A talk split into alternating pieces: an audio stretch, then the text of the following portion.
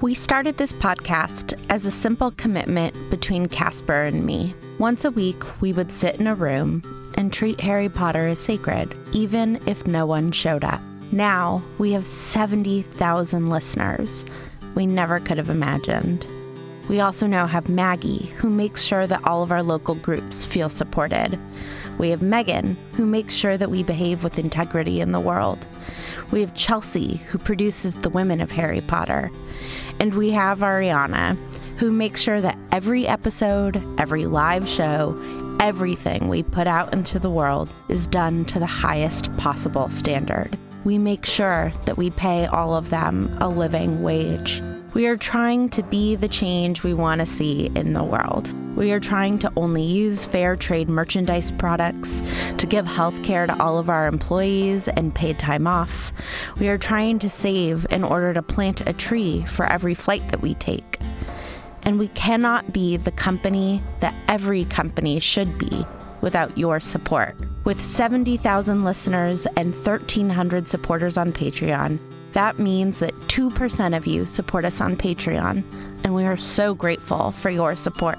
But we want to make it 3% of our listeners who support us on Patreon, which would mean 2,100 supporters. For $1 a month, you get an extra few minutes of bloopers. That's $1 a month for the feeling of being in the top 3% of our listeners. That level of success would even make Hermione happy. So join us. Be part of the top 3%. Join Casper and me in that room that gets more and more filled the more of you show up. We are so grateful that you are part of this community. I'd have sat in that room with Casper alone gladly, but I love having you here.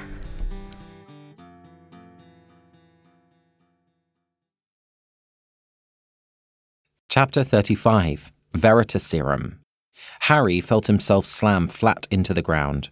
His face was pressed into grass. The smell of it filled his nostrils.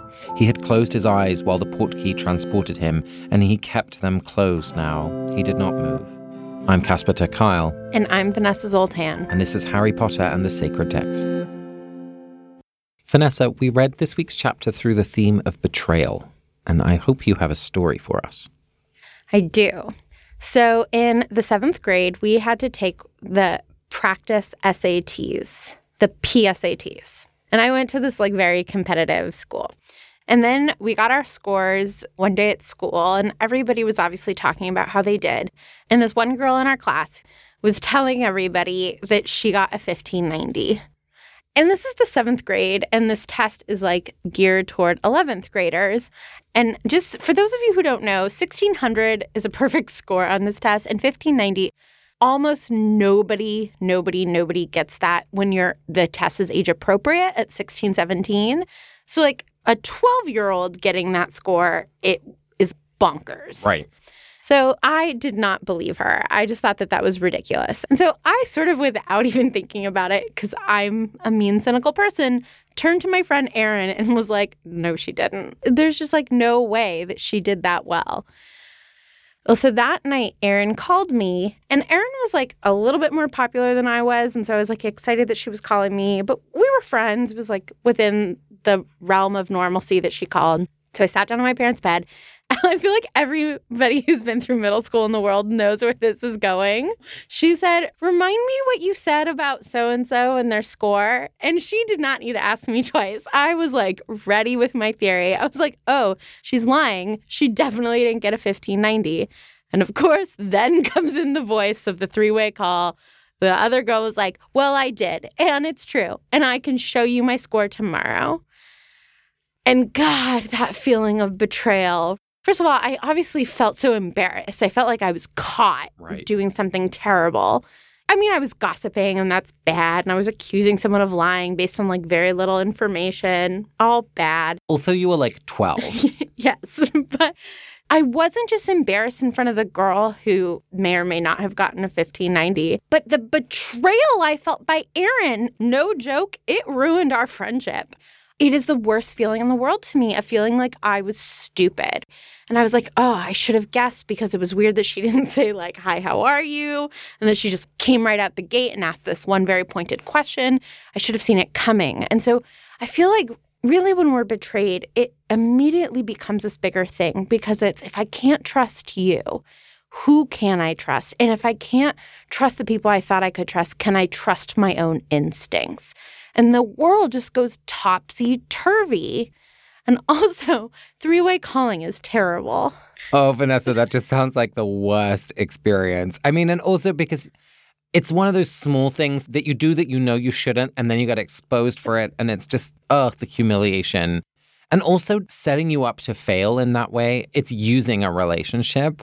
I think that's why betrayal is so painful because it's about feeling that you're being used in someone else's plan in some way, that you're just a means to an end for someone else's purpose. Yeah, the girl who quote unquote got the 1590 was more popular than I was. And so Erin was trading up. She right. was betraying me in order to get points with this other girl.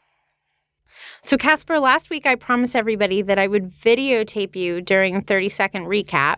And I'll be videoing you. Neither of us remembered and put the correct outfits that we had planned on, but we are wearing clothes, so that's a win. okay, I'm recording. Okay, here we go. On your mark, get set, go. So in this chapter, Harry is like, "Oh, I'm dying. No, no, I'm not, but he's dead." Um, and then um, Dumbledore's like, "What happened?" Her, and then uh, Fudge is like, "Oh my God, Cedric is dead!" Ah, there's wailing. And then um, Dumbledore's like, "Stay here. You must stay here." And then this voice like pulls Harry away. Well, not a voice, but a body, and, and like, and it's Moody. And then we hear all sorts of backstory about Moody. Um, and he's like, "I'm not Moody. I'm actually Barty Crouch Jr." And all of these things happened. And then Moody doesn't realize, but there's three figures coming out behind him. And then there's a stupefy, and Dumbledore, McGonagall, and Snape in. well, that was okay, but I feel like you can do better. Obviously. All right, I'm going to record you too. Here we go, Vanessa. Three, two, one, go. Harry won't let go of Cedric's body. And um, there are all these whispers, and girls start crying because apparently girls cry more than boys. And um, Moody pulls Harry away, and they go into Moody's office. And Moody is like, I'm Barty Crouch. And then they. Um, they make Barty Crouch drink Veritaserum and he's like Polyjuice potion and there's Moody down in the thing and Winky comes in and is crying because it's the first time that she finds out that Barty Crouch Senior is dead and um, Snape and McGonagall both go off to like complete different tasks and Dumbledore starts his meaning making thing. I found it totally heartbreaking to see Winky in this scene. Ugh. Like everything makes sense that didn't make sense before. And like nobody is remembering that she's standing there, like getting this news for the first time. Right. Someone should bless her for that. So, Casper, nothing is going to be as bad as my seventh grade betrayal. but where should we start in this chapter? It really struck me that betrayal is all over this chapter, and in two ways often, which I found really fascinating. One of them, and really centrally, I think, is the relationship between Barty Crouch Jr. and Voldemort. We see this unraveling of a story as Barty starts to tell Harry about what's really going on. And then with the Veritaserum, we get the whole truth. And the first betrayal that I saw between the two was when he's really in control of the situation and says, I'm going to kill you, thinking that it would be like some sort of heroic act. But we know that would be the greatest offense that he could give Voldemort. So there's a sense of betrayal there. And then, of course, he's revealing information about Voldemort, which is super sensitive, not only with the Veritaserum, but even before that, when he's having his egotistical moment of like, you never knew it was me, but I was there all along. And what I love about that is that the things that trap us or that trip us up are often the things of which we're most proud, that our gifts can actually betray us when they're not kept in balance. And I thought that really stood out with Barty Crouch Jr., that his ego and his ambition and even his loyalty in the end undo him. Right. So what you're proposing is that if he had like used this opportunity of the chaos to run away yeah. and go find Voldemort, or even take Harry beyond the boundaries of Hogwarts and disapparate, or call Voldemort, who's now in full power, to come to the boundaries of Hogwarts, and I've got Harry. You know, there's so many ways in which he could have fulfilled a broader mission. But he, at this moment where he's just overwhelmed by this ecstasy of knowing that Voldemort is back in power, that now he knows that he is going to be lauded and celebrated as the only true loyal Death Eater. He gets kind of drunk on his own egotism and it ends up betraying him. Yeah, that's so interesting. Also, I love that because you didn't just solve Barty Crouch Jr. for me, you solved this moment in like every Bond film. Right, when the baddie is like, no, let me tell you so much is about wanting someone to know that you're special. And I mean, I even feel that this is true of Voldemort. You know, when he calls all the Death Eaters to him in the previous chapter, there's a sense that it's not real until it's seen by other people. And I think Barty Crouch Jr., you know, that's just amplified by 10 because he's had to live this secretive life first in Azkaban, then in hiding at home, and then hiding out in the world as Moody. He's never been able to be himself and be recognized for his skill, however evil it is. Absolutely. So I'm just reminded about the moments where like my joy has betrayed me, where you like have one too many glasses of champagne and you end up dancing like sort of an idiot and someone catches you on tape or teases you about it. It's hard, right? Because it's often when you let your guard down. And to some extent, that's a really lovely thing to do. And so if you live your life in fear of betrayal, then you never can have real intimacy or vulnerability. That's so true. So I'm really interested in this idea of like the baddies, as you call them, wanting to be recognized. Hegel had this idea of which is often called recognition theory. Mm. And he was talking about times in which they're like rich people and servants for the rich people, and how the wealthy were entirely dependent on the peasants because it wasn't just about the labor that the peasants created on behalf of the wealthy, but it was also about the fact that the peasants are who saw them as wealthy. And if they only hung around other wealthy people, there was no recognition of their superiority. Mm-hmm. And so that is a form of power that the peasants have. And Hegel's idea was that even when you are standing on someone else's throat, mm they can subvert power by looking away from you as you do it. That's one of the fundamental kind of strategic bases of nonviolence. When you think about just non participation, that's building exactly on this idea. So, like, I wonder what would have happened if Harry had covered his ears and refused to listen. Harry's in a state of total bewilderment. So, this is not a critique of Harry, but there is a subtle power that's at play there. And so you've introduced Hegel. Let me introduce Foucault because I think his idea around the desire for confession is something that's really helpful in this situation. Foucault talks about how the kind of moral standards of our culture get embedded into our bodies. And so that when we then do something that breaks those moral codes, we want to expel that sinfulness nearly in language by making it verbal and sharing it with someone else we literally get rid of some of the weight that we carry of breaking those moral boundaries so with Barty Crouch Jr., he's literally confessing, not necessarily in his language, his crimes, but he's certainly wanting to share his actions, unburden himself in some way. And I notice that I do that too. Like when I've done something where I'm conscious that it wasn't really exactly the right thing, I want to share it with someone, partly to get a sense of like, do they agree with me that it wasn't quite the right thing to do? But also, I just feel better. I love the idea of Barty Crouch Jr. confessing to Harry, even if he doesn't know that that's what he's doing, because I would imagine at this point that Barty Crouch Jr. has an affection for Harry he has taught him for a year and he has like helped him survive for a year. He's been a good student. I'm just thinking about like my friend who has a farm. If you're fattening up a lamb for the slaughter, by the time it's time to slaughter, it's hard. I can imagine the desire to tell the animal of like, I've tried to give you a really good life. I have to kill you, but that's sort of the way of things. And so it's possible that he's sort of trying to convince Harry, like, I have to look at all of the ways that I've suffered. And now I have to kill you. Well, and I'm wondering if there's a reason why he keeps talking to Harry. I think it might have to do with the fact that he wants his body to transition before he kills Harry, so that he's only really willing to betray Harry when he's in his Barty Crouch Junior body, not not in his moody body, as it were. The other moment I see with betrayal is actually with Harry. He keeps holding on to Cedric and then he keeps repeating, right? Like he wanted me to bring him back. And I feel like that behavior is the kind of behavior that I do when I feel like I've betrayed someone. Mm. I want to keep repeating my good intentions. As our listeners know, I recently had surgery, and right around the time I had surgery, within 24 hours, my friend's mother died. Mm. And I just couldn't physically be there for her in the way that I wanted to be there for her. I was too sick and I, I was terrified of pushing myself. And so I just kept repeating to her, saying, like, I'm doing everything I could because I felt so strongly that I was failing her.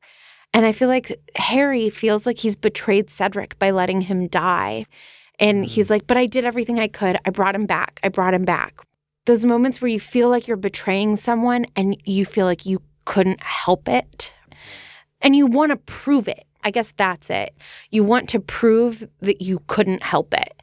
Yeah, and by holding on to Cedric's body, I'm also just thinking about that as long as he's holding Cedric and he closes his eyes, you know, his his face lands in the grass. He's no longer in danger with Voldemort, but he's also not quite here yet. And he doesn't have to face all of these people who are shouting and stressing and judging him. But as soon as he lets go of Cedric, he has to face other people's judgment, which will look like accusing him of betraying Cedric in some way, which is not at all what Harry's intentions were, nor really in any way the reality of what happened. I so remember that when my friend died in high school. I went home from school and took a nap, even though I wasn't tired. I didn't want to tell my parents that she died because I didn't, right? I didn't want it to be real. And so, like, if I could sleep, it wasn't true for longer. Yeah. This week's episode of Harry Potter and the Sacred Text is brought to you by Quip. Harry Potter and the Sacred Text listeners, I don't want to scare you, but three members of the Not Sorry Productions team have recently lost a tooth. Now, none of this was because of bad brushing, it was because of accidents that happened, but I am concerned about people who love Harry Potter and their teeth. Quip's electric toothbrush can help you in your routine of keeping your teeth healthy and sparkling clean. The mirror mount for your Quip toothbrush puts brushing front and center in your bathroom, so you'll remember to bookend the day using your new brush. The built in two minute timer that pulses every 30 seconds to remind you when to switch sides and help you clean your whole mouth makes sure that you brush for the entire two minutes. The multi use cover is amazing, it works as a stand, and also helps with sanitary reasons. Brush heads are automatically delivered on a dentist recommended schedule of every three months for just $5. A friendly reminder as to when it's time to refresh and stay committed to your oral health. Please, this is a public service announcement from somebody who has all of her teeth and who loves a lot of people who have recently lost one tooth. Brush your teeth. Quip makes it easy and fun to brush your teeth, and that is why I love Quip and why it's perfect for getting back into a routine after the summer. Quip starts at just $25, and if you go to getquip.com slash Harry Potter right now, you can get your first refill pack for free. That's your first refill pack for free at getquip.com slash Harry Potter. My brother and sister in law have a fig tree, and it makes me sad because I live 3,000 miles away from the fig tree, and I love figs. I think they are like proof of a higher being. Now I resent them less because, due to Phlur's amazing Hanami scent, I get to smell like the fig tree. They make stunning, non toxic perfumes and they list all of their ingredients online. You get a good scent made with clean ingredients. And the sample process is just good old fun. Here at Harry Potter and Sacred Text, we actually got to put together our own Phlur sample set filled with our favorite scents. So if you're not sure where to start, make sure that you check that out. And definitely try to smell like my brother and sister in law's fig tree with the Hanami scent. Then when I meet you, I'll love you more because you'll smell like home. Go to phlur.com slash Harry Potter today to check out our curated sample set and get 20% off of your first custom Phlur sample set. That's P-H-L-U-R dot com slash Harry Potter to get your first three Phlur fragrance samples at 20% off. Phlur.com slash Harry Potter. Vanessa, as you know, my highlight of the theme conversation is always when the actual word that we've chosen as the theme shows up in the text. In this chapter, the word betrayed shows up as Barty Crouch is telling us about what's happened.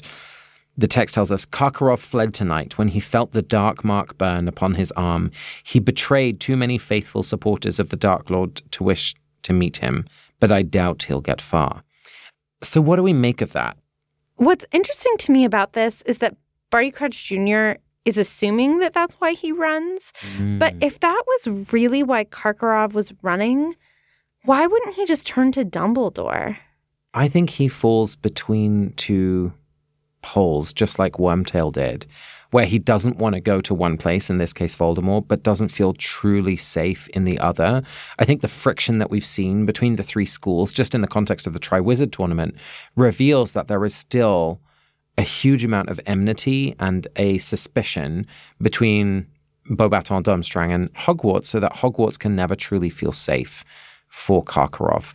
But there's something more than that. I feel like he doesn't trust himself. And I feel like once you have betrayed something, you become less trusting because you know that people are capable of doing 180s.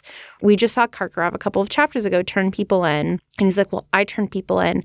So everybody, when they're in a tough moment, just turns everybody else in. Right.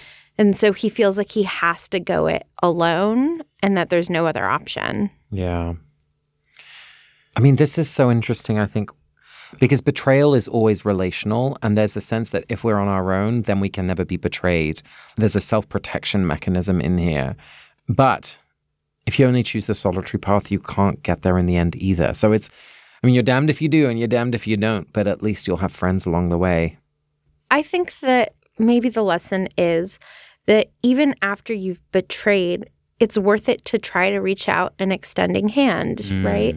If Karkaroff had asked Dumbledore, Dumbledore would have taken him in and Dumbledore would not have betrayed him. When we're in moments of self loathing, it's like, well, why would anybody even be my friend? I'm a person who cheats. I'm a person who doesn't stick to my diet. I'm a person who, any number of things. Those are the exact moments where you should actually reach out to someone right. because they're probably going to prove to you that you are still lovable or worthy of care. Right. Like I wish Karkaroff would have reached out to Dumbledore. Strategically, he could have been a really good asset to the right cause. Yeah. And in this whole conversation, I'm thinking of Wormtail too. The way that in book three that he engages these old friends in terms of Sirius and Lupin. And obviously they're not in a place where they feel able to forgive him. But when we leave people no choice of not having anywhere to go, I think that's when we radicalize them and we, and we make them desperate even Barty Crouch Sr.'s approach of how to handle his son, to put him under the Imperius curse, it's not to let him out of the house. I just feel like there was no way that plan was going to work long term. Isolating and locking him up in a new prison, of course he was going to make a run for it at some point. I want to talk about this line. Decent people are so easy to manipulate. that struck me too. Because, like, who is a decent person and who is not a decent person? Because by saying that there's decent people, we're also saying that there's bad people. And one of the fundamental assumptions that we've learned from these books, if not from our lives, is that we are all both. Yeah, Barty Crouch Jr. in this moment is talking about Cedric, and he's saying, "Of course, Cedric told mm. you about the second task because mm. decent people are so easy to manipulate." But we know that the only reason that Cedric did that for Harry is because Harry did that for Cedric. Right. And we know that the only reason Harry did that for Cedric is because he felt helped by Hagrid and he happened to see Cedric. These complex ecosystems are what make us decent or what make us indecent anyway. There was this fascinating study done that was actually quite inhumane during World War II with conscientious objectors the US government did an experiment where they starved and mistreated a lot of conscientious objectors in wow. order to figure out how to deal with returned prisoners of war when American soldiers would get returned to them from POW camps and what to do with victims from the concentration camps. And what they learned quickly was that when people were starving and scared, they were much less decent to mm. one another and that it only took about three, four days in order for people to start jockeying for food and not sharing, etc. And so I just think that circumstances can put us in positions in which we betray ourselves and in which future versions of ourselves will have to look back and be like, that is not who I want to be, but I was in distress. You know, all of this is making me understand Winky again.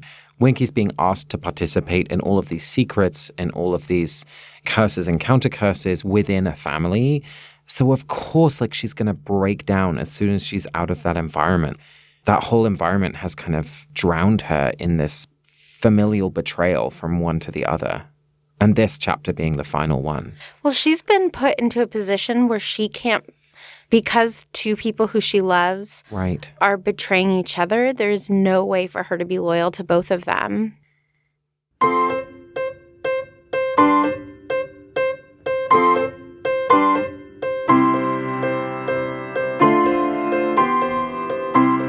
So, Casper, mm. this week we're doing Chavruta. And so I am going to ask you a question that is nearly impossible to answer, and then I will try to answer it. So, when Barty Crouch Jr. is telling Harry all of the things he did, one of the things that he says that he did was put magical water plants of the Mediterranean right under Harry's nose because he assumed that Harry was going to be asking everybody mm. for help.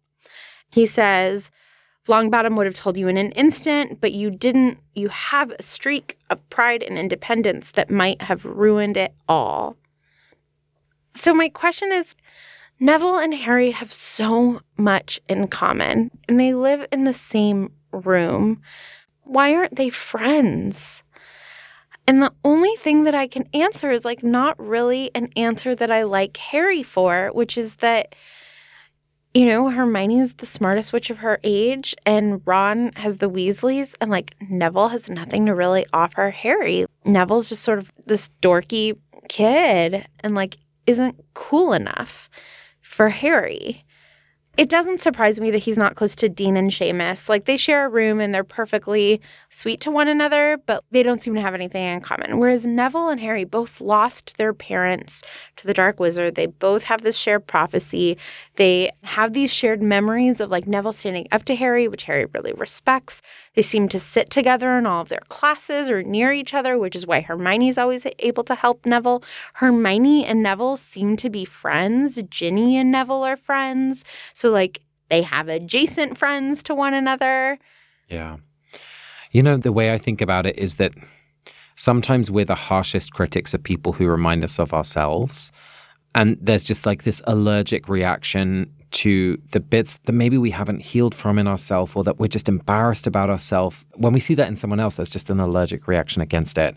You know, you told the story about the kind of middle school phone conversation at the beginning of this episode. And I do think so much of this is about playground politics. You know, I think the kids who who were the cool kids who never talked to me or you know not not even like were aggressively mean but would just excluded me in some way as we all got older and definitely after we finished high school and, and are now, you know, in our 30s, those kind of things melt away because there's no longer the danger of being dragged down the totem pole in some way. And I think so much of this is about Harry wanting to protect his very volatile social status.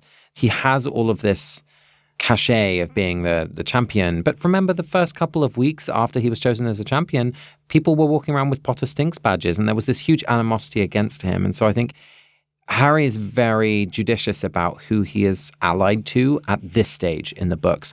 As he matures, and in particular with his friendship with Luna, I think we're going to see that shift. And I think we're going to see him embrace his own loner self a little bit more and his weird, creative, maybe more vulnerable side so that when we come to book seven, he sees the transformation that's happened in himself in Neville and just has this overwhelming respect for him. Yeah, I mean, he even gives Neville the final Horcrux right. task later.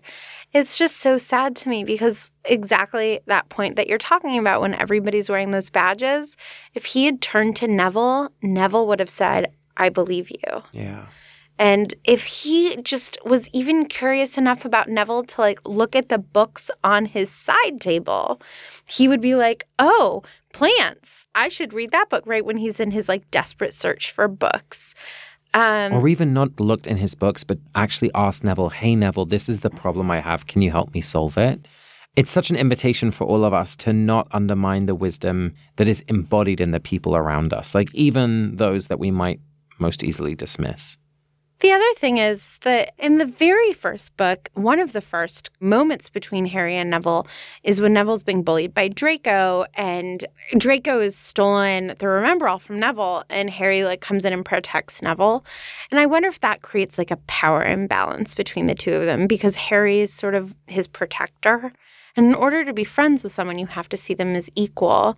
And so I guess the other thing is trying to figure out how you can start seeing yourself as equal to someone. Well, and it's going to happen once Harry sees Neville's strengths, especially in herbology. Like once Harry sees Neville in his gifts in some way, and it's actually only once someone else tells him about Neville's gifts that he sees that. Then he's able to think of him as an equal. I really am captivated by that idea. I think that's very smart. Let's hear from this week's voicemail. It's from Amanda Holly.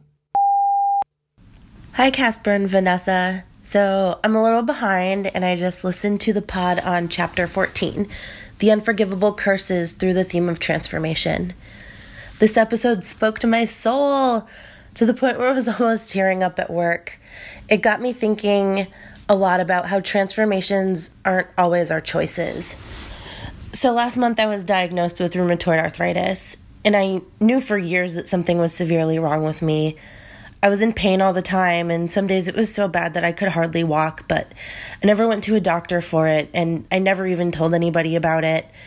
For over 10 years, I lived like that, so it wasn't really a shock to me when my rheumatologist told me that I had RA. But what was a shock to me was that it was absolutely devastating to be diagnosed with a chronic illness. To me, I was always healthy and fit and suddenly I was told, well, actually, you are those things, but you're also somebody with an autoimmune disease, and you'll have that forever, and it's probably just going to keep getting worse. So I was forced into transforming. Suddenly, my life included daily injections and medications. And, you know, I had to start thinking that I'm always going to have to combat this progressive, corrosive disease. So, as I was listening to this episode, and you guys were discussing the theme, I couldn't help but think about this journey that I've been on. And I want to give a shout out to anybody who's been forced into any kind of mental or physical transformation because it's hard. And I also want to provide a positive thought to them to hold on to. And it's one that I at least consciously try to make an attempt to hold on to. So just because you're forced into a transformation, it doesn't mean that you're forced to handle it a certain way. I have found the strengthening part of this transformation to actually be the beautiful things I get to take with me. The things that I still find are true even after I've gone through the transformation. My friendships, my relationship, and my family, who have all been just so incredibly supportive and reminded me to be strong in moments where I'm not. They reminded me that even though this transformation was forced on me, I can take the best parts of my life and myself with me. I'm a warrior, and even though I might have low moments through this process, I won't let them transform me for the worst. And as Casper said, there is beauty in the wound. Thank you so much, Amanda. I think most transformations are against our will, or at least without our express consent.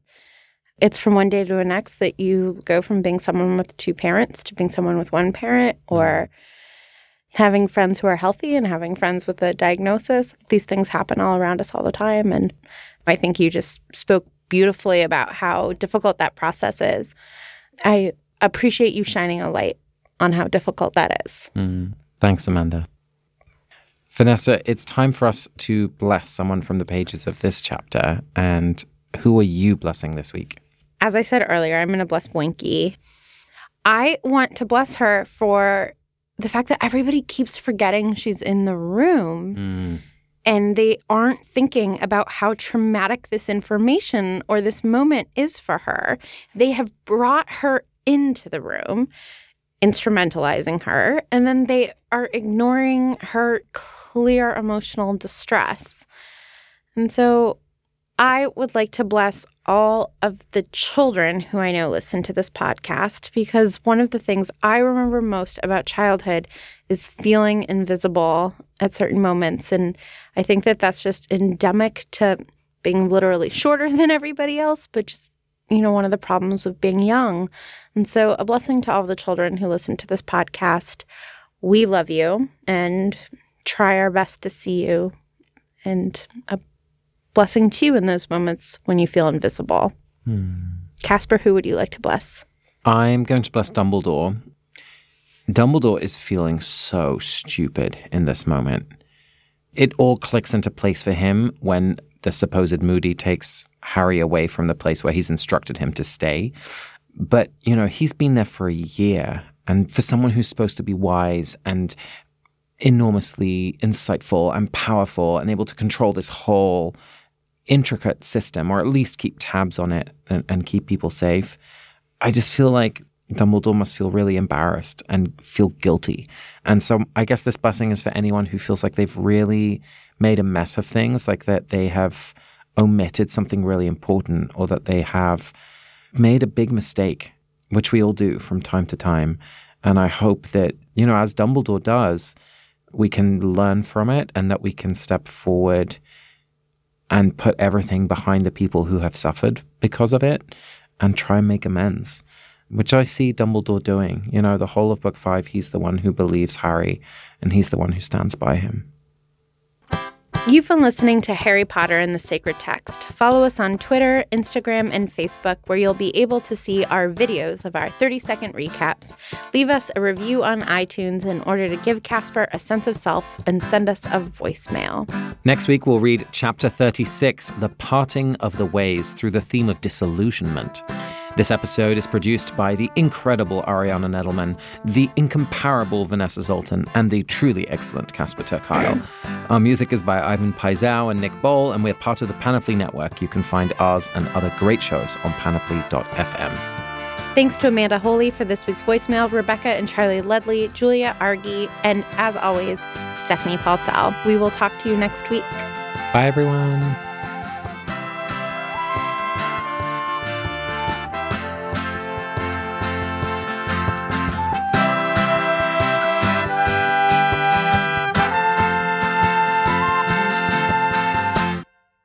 This is Harry Potter and the Sacred Text. Is that what I say? I was like, you, and you're listening to Harry Potter? I couldn't remember. I, I, I think it is the thing that we are the worst at is introducing the show. It's hard. Within the Wires is an immersive fiction podcast by Janina Matthewson and Night Vale co creator Jeffrey Cranor. Each season, we unfold a brand new story strictly via found audio from an alternate 20th century. Season 4, The Cradle, is a story about a mother and daughter as they attempt to lead a family centric commune surviving on the fringes of society. Subscribe to Within the Wires at nightvalepresents.com or wherever you get your podcasts.